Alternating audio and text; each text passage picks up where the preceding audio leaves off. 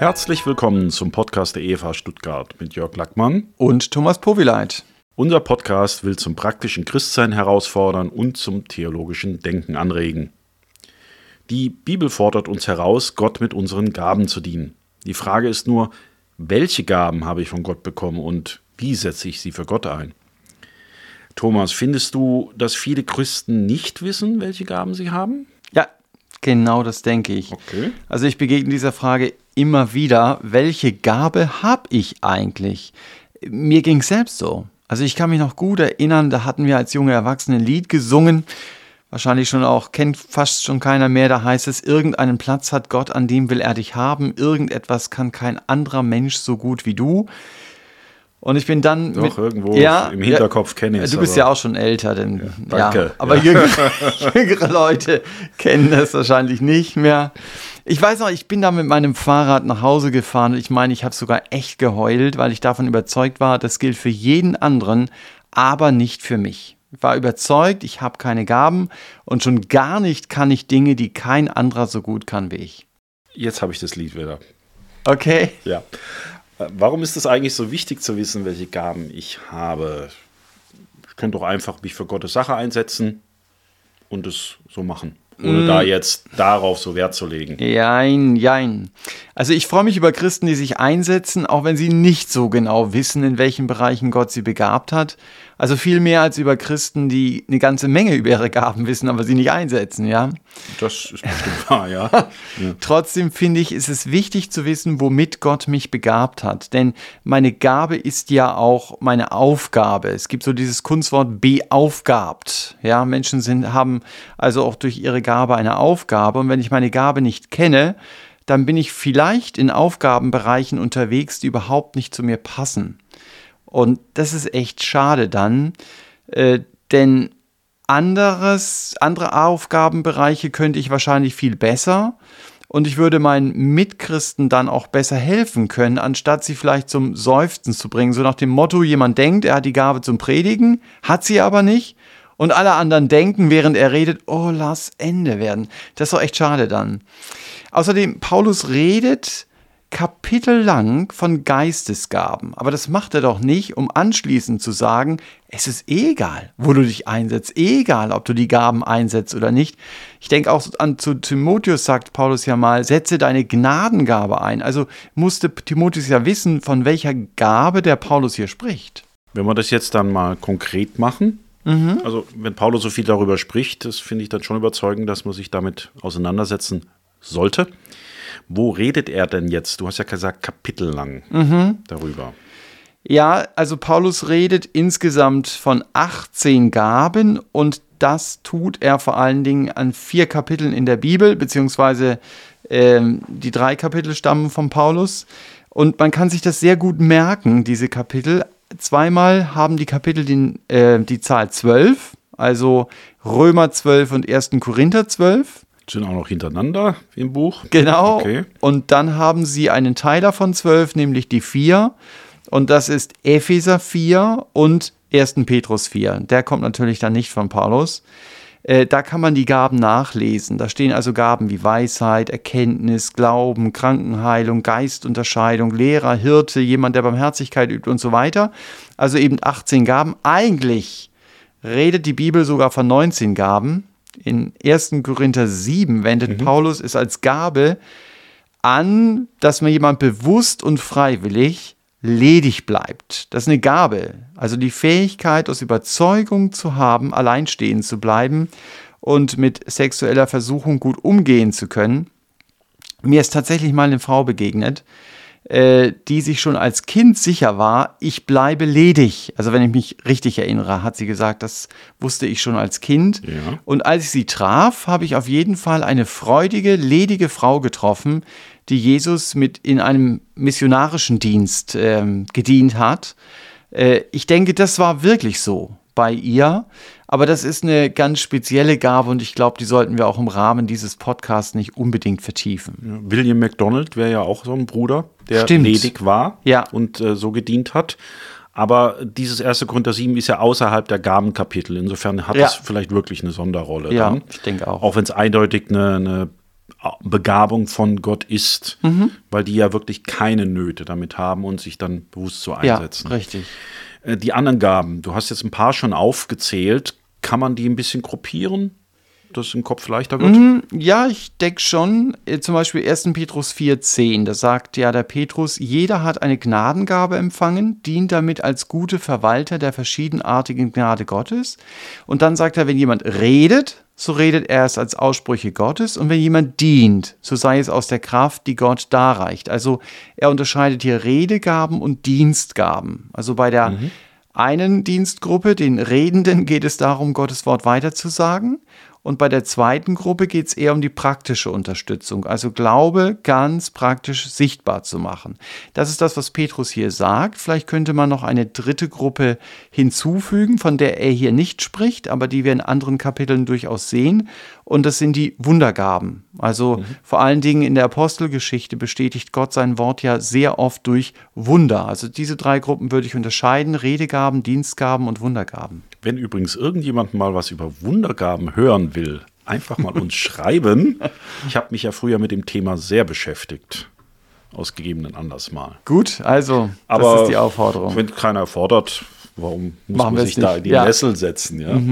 Okay, gehen wir wieder zurück zu diesen 18 oder 19 Gaben, je nachdem, wie man es zählt. Gibt es dann keine weiteren Gaben mehr? Ist das eine vollständige Liste? Wie würdest du das sehen? Nein, ich persönlich glaube nicht, dass die Liste vollständig ist. Diese Gabenlisten decken ohne Frage eine ganze Menge ab von den Gaben, die Gott in unser Leben hineingelegt hat als Christen. Die erleben wir ja auch in unserem Gemeindealltag. Aber in der Tat glaube ich, dass sie nicht vollständig sind. Wir lesen zum Beispiel in Lukas 2,37, die Prophetin Hannah diente Gott, so heißt es dort, mit Fasten und Beten. Da kann man sich natürlich drüber streiten, waren das denn wirklich Dienstgaben? Da ist der Text nicht ganz klar, aber immerhin dient die Hannah Gott mit Begabungen, die nicht in der Gabenlisten stehen. Außer man würde sagen, das ist die Gabe des Dienstes, aber das ist, glaube ich, eher praktisch. Ja, das also wäre dann das so eine allgemeine Überschrift. Ja, und die Gaben, die Paulus nennt, sind ja sehr konkrete Gaben, die er dann aufzählt. Und dann gibt es noch die Gabe des Glaubens. Und da könnte man auch sagen, das berührt es hier vielleicht, weil sie im Glauben im Tempel war, aber sie diente schon mit Fasten und Beten. Ja, okay. Ist auf jeden Fall mal eine andere Ausrichtung als die allgemeinen Begriffe. Ja, ich glaube, das ist unstrittig. Würdest du auch so Sachen wie Blick für Design oder Fähigkeit, einen guten Film zu drehen, für den Herrn auch zu Gaben zählen? Sind ja auch Sachen, wo Gott uns gibt, um dienen zu können. Klar, das ist völlig richtig, was du sagst. Es gibt Gott, oder wir können mit diesen Begabungen Gott dienen, das ist ohne Frage so. Aber ich finde schon sinnig, dass man unterscheidet zwischen Talenten und Begabungen. Also Talente ist das, was ich von meinen Eltern in meinem Genpool mitbekommen habe oder eben wie meine Eltern mich auch geprägt haben. Gaben im biblischen Sinne. Und das sind ja die Gaben, von denen wir hier reden, die mir der Geist Gottes gegeben hat. Das sind doch eher Gaben, die Gott in mein Leben hineingelegt hat und eben keine Talente in diesem Sinne. Vielleicht ist es gar nicht so nötig, das auseinander zu dividieren, aber mir hilft diese Unterscheidung. Also Musik wäre eindeutig ein Talent. Richtig. Und das dann entsprechend für Gott einzusetzen. Dann ist es mein Talent, das ich einsetze für Gott. Ja, da können Gaben dann reinspielen, aber geht eher oft in diesem Bereich. Also die Talente bekomme ich praktisch durch den Genpool meiner Eltern, wie du gesagt hast, und dann durch die Umwelt, wie das entwickelt wird. Ja. Und die Gaben eindeutig vom Geist Gottes. Richtig. Muss ich da was Spezielles für tun, um diese Gaben zu bekommen? Oder wann bekomme ich diese Gaben denn genau? Ja, nur die Heiligen? Nein. Geistesgaben bekomme ich zu dem Zeitpunkt, wenn ich Gottes Kind werde. Also bei meiner Wiedergeburt. Paulus sagt es in 1. Im Paket mit drin. In 1. Korinther 12,11 sagt Paulus, alles wirkt ein und derselbe Geist und er teilt jedem besonders aus, wie er will. Also das ist schon ein wichtiger Satz. Es ist der Geist Gottes, der mir hier austeilt, wie er will, also nicht wie ich will. Das heißt, Geistesgaben sind sozusagen Gottes Geburtstagsgeschenke für mich. Und erst wenn der Geist Gottes in meinem Leben da ist, dann gibt er mir auch diese Gaben, von der die Bibel redet. Vorher habe ich die Gaben nicht. Also Gott gibt mir etwas, was vorher nicht da war. Und wir haben in 1. Petrus 4 schon gehört, jeder bekommt mindestens eine Gabe. Also ich kann nicht sagen, wie ich damals da auf meinem Fahrrad, wenn ich Christ bin, dann habe ich keine Gabe. Das stimmt nicht. Das ist definitiv falsch. Ja, aber ich kann auch nicht sagen, ich habe alle Gaben. Wir werden immer andere Christen als Ergänzung brauchen. So hat Gott sich das gedacht und deshalb hat er es auch so gemacht. Ist es dann immer ein Geschenk? Manchmal habe ich den Eindruck, manche wollen nur bestimmte Gaben haben. Die hadern so ein bisschen mit dem, wie sie begabt sind. Ich meine, diese Thematik greift Paulus ja in Römer 12 sehr gut auf. Und er zeigt, dass der Geist Gottes bestimmt hat, welche Gaben er mir gegeben hat und damit auch welchen Auftrag. Und ich glaube, es ist gut, einfach das zu entdecken, dabei zu bleiben und darin auch seine Erfüllung zu finden und nicht zu meinen, ich müsste deine Gaben haben oder du musst meine Gaben haben. Da kann man sich gegenseitig gut ergänzen. Mhm. Bild auch mit dem Leib, wo er dann ist. Gell? Genau, das verwendet Paulus, ja. Einfach zeigt, wir brauchen uns als Team. Also das ist mir in letzter Zeit immer wichtiger geworden. Gott will keine Einzelkämpfer. Mhm. Das war ein Simson mal, aber der ist dann auch gescheitert. Ja. Das hatten wir ja auch mal im Podcast. Sondern er hat die Gemeinde wirklich als Team gesetzt. Und der eine kann wunderbar mit Menschen, der andere vergräbt sich in Themen, wo man sagt, nee, keine 10 Minuten. Aber ist doch klasse, dass ich das dann nicht muss, sondern dass der andere das mit Freude macht. Ja? Der Dritte macht so, ja. Also wenn jetzt jeder Christ mit der Wiedergeburt eine Gabe bekommt, um die einzusetzen und dass wir als Team einfach zusammen vorwärts kommen und Gott es auch hinsetzt, was er sich auch immer dabei denkt, dass er dem einen das gibt und dem anderen das. Da hat er seine Gedanken dazu. Aber wie mache ich das jetzt, dass ich denke vor allem betrifft es Jüngere, erkenne, welche Gaben hat denn Gott mir nun gegeben? Das ist ja die spannende Frage, deswegen machen wir ja den Podcast. Also zunächst mal sollte ich wissen, welche Gaben es überhaupt gibt. Also diese 4 Gabenkapitel lesen, von denen ich am Anfang gesprochen habe, mich damit beschäftigen, was ist denn auch das Wesen der jeweiligen Gaben und worin kann ich mich wiederfinden? Das wäre zunächst mal ein ganz wichtiger Schritt, dass ich weiß, worüber ich rede, welche Gaben gibt es. Dann gibt es natürlich als sehr große Hilfe gute christliche Freunde. Hoffentlich sagen sie mir selbst, welche Gaben sie bei mir entdecken und wenn nicht, dann kann ich sie ja fragen. Und das hilft mir doch sehr, wenn ich höre, welche Gaben andere bei mir entdecken. Und ich sollte auch das Gleiche mit den anderen machen, ihnen sagen, wo ich Begabungen in ihrem Leben sehe. Vielleicht auch mal ehrlich sagen, du, ich glaube, da bist du jetzt nicht so besonders begabt. Meine Frau sagt ja immer, die Gabe des Dienens habe ich nicht. Ah, okay. Nicht sehr schmeichelhaft, aber trifft wahrscheinlich zu. Okay, ich habe letztens jemanden gehört, der hat gesagt, meine Mutter, also ein sehr begabter Leiter, ja, und sagt, meine Mutter sagt mir, bitte besuch keinen Seelsorgekurs, das ist rausgeschmissenes Geld. Also sehr direkt, ja. Ja, ist doch gut. Aber ich kann mich noch an einzelne Begegnungen erinnern, in denen Leute mir gesagt haben, worin sie mich begabt sehen. Und ich fand das eine ganz starke Ermutigung für mich, eben zu hören, dass sie das sehen, was ich auch empfinde. Also deswegen gute Freunde zu fragen, im Gespräch auch darüber zu bleiben, ist ganz wichtig. In der Gemeinde nutzen wir ja sogar einen Gabenfragebogen. Das kann eine Hilfe sein, damit ich also mehr Klarheit bekomme, was sind denn meine Gaben. Ich muss natürlich aufpassen, dass ich das Ergebnis jetzt nicht gleich für ganz bare Münze nehme, sondern dass ich mich einfach frage, kann denn das hinkommen? Aber ich merke immer wieder, wenn Leute diesen Bogen ausfüllen, wir darüber sprechen auch, dass das schon auch eine Tendenz hat, die mit der Realität übereinstimmt. Also es kann man ja abprüfen danach. Klar. Also der Fragebogen ist natürlich eine Selbstwahrnehmung, dass du dich beurteilst. Da kann natürlich eine Verzerrung sein, wenn eine Gabe besonders beliebt ist und die andere nicht und so, dass du in die Richtung tendieren willst. Aber ich muss sagen, ich habe mehrere früher gemacht. Das war ja in unserer Jugend total in, da rauf und runter mit diesen Gabentests, ganze Seminare und Wochenenden für das Thema. Und die waren schon ziemlich zutreffend. Und dann hat man es halt abgestimmt, kann das sein, in Dienste rein und hat dann gemerkt, ja, in die Richtung geht es wirklich. Mhm. Was ich noch nie gemacht habe, vielleicht auch, weil ich da jetzt festgelegt bin, dass ich sage, das sind jetzt meine Aufgaben und mehr will ich gar nicht, sind jetzt viel, dass ich auch immer wieder höre, diesen Gabenfragebogen einem guten Freund zu geben, der ihn für mich ausfüllt. Dass ich einfach mal schaue, was ist die Eigenwahrnehmung, wie du eben gesagt hast, und was ist die Fremdwahrnehmung. Das ist bestimmt auch spannend. Ja, wobei das, glaube ich, erst geht, wenn du schon ein bisschen was getan hast.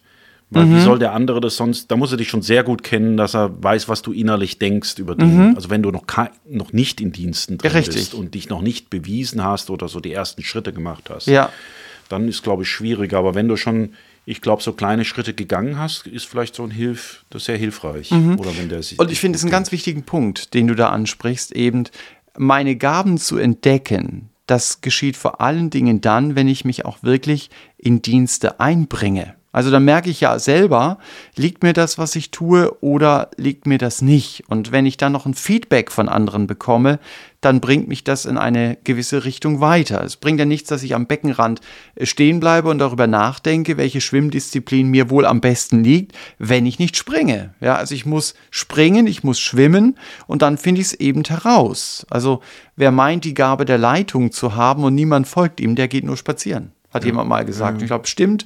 Oder wer die Gabe der Barmherzigkeit hat, von dem werden Leute sich angezogen fühlen. Oder wer seelsorgerisch begabt ist, mit dem werden Menschen das Gespräch suchen und sie werden am Schluss sagen, du, das hat mir echt geholfen. Deswegen Dienst, ganz wichtig, ja. Andere Freunde, Gemeindeleitung, ist die bei uns dann auch irgendwann? Ich kenne den Prozess gar nicht so, da bin ich gar nicht drin in dem Thema, um ehrlich zu sein. Bei uns. Nicht mein Part, ja. Ja, Gemeindeleitung ist auch nochmal ganz wichtig. Also die Leute bei uns, die in die Gemeinde kommen, machen ja so einen Orientierungskurs. Wir nennen das Kompasskurs. Und wenn sie dann Gemeindemitglied geworden sind, dann gibt es so einen Basis-Mitarbeiterkurs. Und in diesem Basis-Mitarbeiterkurs sprechen wir auch über Gaben, aber es ist im Grunde genommen ein Zweierpack. Es ist der Kurs und das persönliche Gespräch. Also die Leute sind in dem Kurs gewesen und dann sprechen wir anschließend darüber, welchen Platz in der Gemeinde könnte Gott für sie vorbereitet haben. Und ja, da reden wir auch über Gaben und ich glaube, das ist gut, diese Kurse gemacht zu haben und dann kommt man ganz automatisch rein oder wenn man selber Fragen hat, dass man auch auf eine Gemeindeleitung zukommt und sagt, du, hilf mir mal. Ich habe da keine Ahnung, was denkst denn du, wofür ich begabt wäre? Was ist denn, wenn ich jetzt mal so Schritte mache? Ich habe so einen Gabentest gemacht, vielleicht andere sagen das auch noch von mir und ich fange so einen Dienst an und nach einer Weile merke ich, oh, das ist jetzt nicht wirklich meins, das Ganze. Komme ich da wieder raus oder bin ich dann für ewig gefangen da drin? Ja, hoffentlich. Ich wünsche nicht, dass du merkst, Kinderstunde ist nichts für mich und du musst sie dann bis 60 machen oder so. Ich habe mal 2 Kinderstunden gehalten, aber das hat auch gereicht für die Kinder.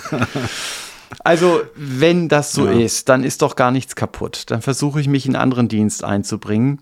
Wobei ich mich natürlich fragen muss, warum ist denn dieser Dienst nichts für mich? Also, Stichwort Kinderstunde, wenn ich da sitze und ich merke, bei mir haben die Kinder immer ein großes Fragezeichen im Gesicht, weil sie überhaupt nicht verstehen, was ich von ihnen will. Ja, dann muss ich vielleicht mal auch mich hinterfragen oder sagen, okay, gibt es hier auch gute Bücher? Gibt es hier Seminare, die mir helfen? Das wäre mal so der erste Schritt. Das heißt, dass eigentlich die Fähigkeiten, dass ich die noch nicht habe und die mich hindern, obwohl ich begabt bin. Ja. Das ist ja beim Turner da auch so, wenn der das nicht entwickelt, wird er auch nicht Weltklasse. Das kann durchaus sein. Trotz Talent. Aber wenn ich dann eben auch entsprechende Schulungen gehabt habe oder Leute, die mich versucht haben, weiterzubringen und ich merke, das ist trotzdem nicht so, dann kann das durchaus sein, ich habe diese Gabe nicht. Und dann gilt, nur ein fahrendes Schiff kann man lenken. Also wer sich nicht bewegt, der wird die Gabe nicht richtig einsetzen können. Also bewege ich mich dann in irgendeinen anderen Dienstbereich. Aber vielleicht als Warnung, es gibt auch viele Dienste, da meine ich, da braucht man nicht besonders geistbegabt zu sein. Zum Beispiel beim Raumpflegedienst, der ist anstrengend und die Leute holt man auch nicht jeden Sonntag nach vorne und klatscht dann und sagt, super, dass ihr die Räume geputzt haben, obwohl sie das ja super machen. Ich finde es einen ganz, ganz wichtigen Dienst. Aber auch wenn du nicht gesehen wirst, bleib drin, ob du zum Putzen begabt bist oder nicht. Also ich denke, putzen kann jeder, der eine besser, der andere schlechter. Aber wenn ich mich da mehr eintrage, dann müssen andere weniger machen. Also das heißt, wir verteilen das. Das kann nicht nur auf einigen wenigen Schultern liegen. Wobei bei Putzen, da habe ich letzte Geschichte gehört, die fand ich doch sehr eindrücklich. Also die hat sich mir richtig eingebrannt.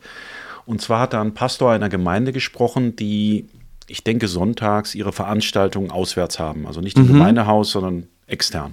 Dann müssen die natürlich aufbauen, abbauen, putzen. Und er hat mal berichtet von einem sehr anstrengenden Tag, wie die dann danach abgebaut und geputzt haben. Und hat erzählt, wie er da sein Putzteam, das halt müde war, motiviert hat. Und das fand ich doch sehr eindrücklich. Und zwar hat er berichtet, was an dem Tag alles geschehen war, wie Gott gewirkt hat. Und dann haben sie Gott dafür gedankt, wie Gott einfach in der Gemeinde gewirkt hat. Und er hat gesagt, das Putzteam und die anderen Teams, die sind dafür da, gastfreundlich zu sein. Dass die Leute in die Gemeinde kommen und sich daheim fühlen. Und hat dann auch von einer Person erzählt, er hat die Geschichte länger erzählt, dass die keinen Kontakt zu Christen vorher gehabt hat und dann irgendwie, glaube ich, eingeladen war, wenn ich mich richtig entsinne, in die Gemeinde kam und total überwältigt war. Das war einfach zu viel, diese ganzen Eindrücke. Und dann ist die aufs Klo gegangen und hat sich, wenn ich mich recht entsinne, auf dem Klo dann auch bekehrt. Und dann hat er gesagt, was wäre, wenn dieses Klo schlecht geputzt gewesen wäre? Wäre das dann auch so von sich gegangen.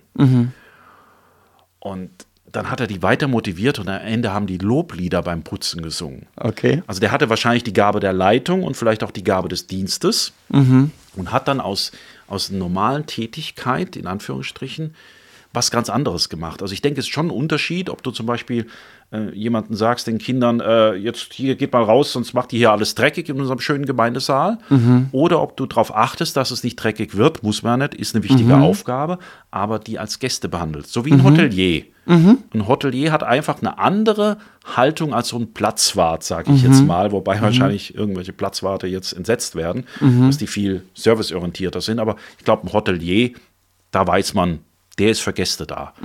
Und das, da glaube ich, kann man auch, da können so normale Tätigkeiten, können da mit Gaben verschwimmen, wenn da wirklich einer ist, der da einen Blick dafür hat. Und diese Gastfreundschaft als Gemeinde, auch in solchen Dingen, die wurde mir enorm wichtig durch dieses Erzählen. Also finde ich eine ganz, ganz wertvolle Ergänzung.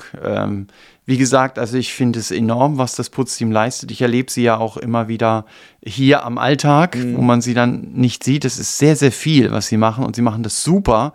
Und wenn man dann irgendwo in Räume geht und einfach merkt, hey, die sind sauber, dann ist das etwas, was wirklich auch das Evangelium transportiert. Ja, das ist durchaus so. Ja, die Atmosphäre setzt. Das ist auch wichtig. Ja.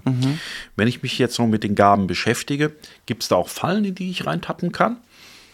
Dass es in die falsche Richtung geht? Klar, die Gefahr ist da, dass ich mich mehr um die Gabengeschenke drehe als um den Geber. So war es ja in Korinth. Ne?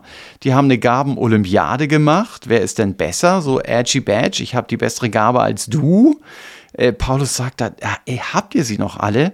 Es ist doch Gott, der diese Gaben gibt. Wir sollen uns mit unseren Gaben gegenseitig ergänzen und dann nicht Konkurrenz machen oder neidisch aufeinander sein. Und Paulus führt es sehr ausführlich aus. Du hast vorhin gesagt, Thema Leib oder so.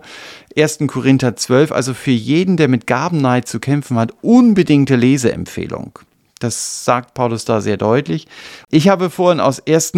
Petrus 4 vorgelesen. Wenn jemand dient, so soll er in der Kraft dienen, die Gott darreicht. Und dieser Satz, der geht ja noch weiter. Und zwar so, damit in allem Gott verherrlicht werde durch Jesus Christus, dem die Herrlichkeit ist und die Macht von Ewigkeit zu Ewigkeit. Ich finde es einen ganz wichtigen zweiten Satz, der hier angefügt ist. Mit meiner Geistesgabe mache ich doch nicht mich groß, sondern den Herrn Jesus. Und dafür hat der Geist Gottes mir diese Gabe gegeben, um ihm zu dienen und nicht darum, um mich bewundern zu lassen. Und das ist eine echte Falle, wenn ich vergesse, meine Gabe ist ein Geschenk, um zu dienen. Mehr nicht, aber auch nicht weniger. Und die andere Gefahr ist vielleicht, ich weiß, ich habe eine bestimmte Gabe und ich meine, ja, hab die Gabe, ne? Deshalb muss ich halt nichts tun. Keine Schulung besuchen, um kein Feedback bitten und schon gar nicht so viel Zeit einsetzen, denn ich bin ja begabt. Ja, aber das sieht man im normalen Leben.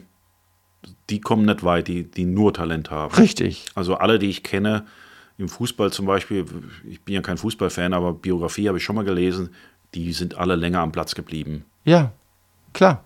Ob es ein Franz Beckenbauer war oder andere. Und ich glaube, das muss man auch im Hinterkopf haben. Wenn jemand zum Beispiel gut in Musik ist, dann wird er ja trotzdem üben. Und genauso sollte ich, wenn jemand eine Gabe hat oder Gott mir eine Gabe gegeben hat, dann sollte ich sie entwickeln lassen, indem ich sie eben einsetze und indem ich dazulerne. Also wenn ich zum Beispiel eine Gabe in der Seelsorge habe, ja, dann werden die Leute zu mir kommen und sie werden mit mir sprechen. Aber ich werde auch auf Probleme stoßen, wo ich ziemlich ahnungslos bin. Und dann ist es auch logisch, dass ich mir Bücher besorge, die sich mit diesem Problem beschäftigen, oder dass ich mit Leuten rede, die einfach mehr Erfahrung haben als ich, und so lerne ich immer weiter dazu. Das heißt, ich entwickle meine Gabe, und deswegen eine Gabe zu haben, heißt nicht, faul sein zu können. Und umgekehrt vielleicht auch für diejenigen, die die Gabe nicht haben, heißt es natürlich nicht, ich evangelisiere jetzt nicht mehr, ich bin nicht mehr barmherzig, ich diene nicht mehr oder andere Dinge. So als Ausrede, ja, ich habe ja die Gaben nicht. Richtig. Aufgaben haben wir ja alle. Richtig. Halt in geringeren Maße dann. Nur wenn jemand eine Gabe der Evangelisation hat, dann schafft er es tatsächlich, mit jedem irgendwie ins Gespräch zu kommen. Also das ist jetzt auch nicht meine Gabe, trotzdem kann ich das Evangelium weitersagen. Mhm. Aber mein Anlauf, den ich brauche, der ist viel, viel länger. Das war der Podcast der Evangelischen Freikirche Evangelium für alle in Stuttgart.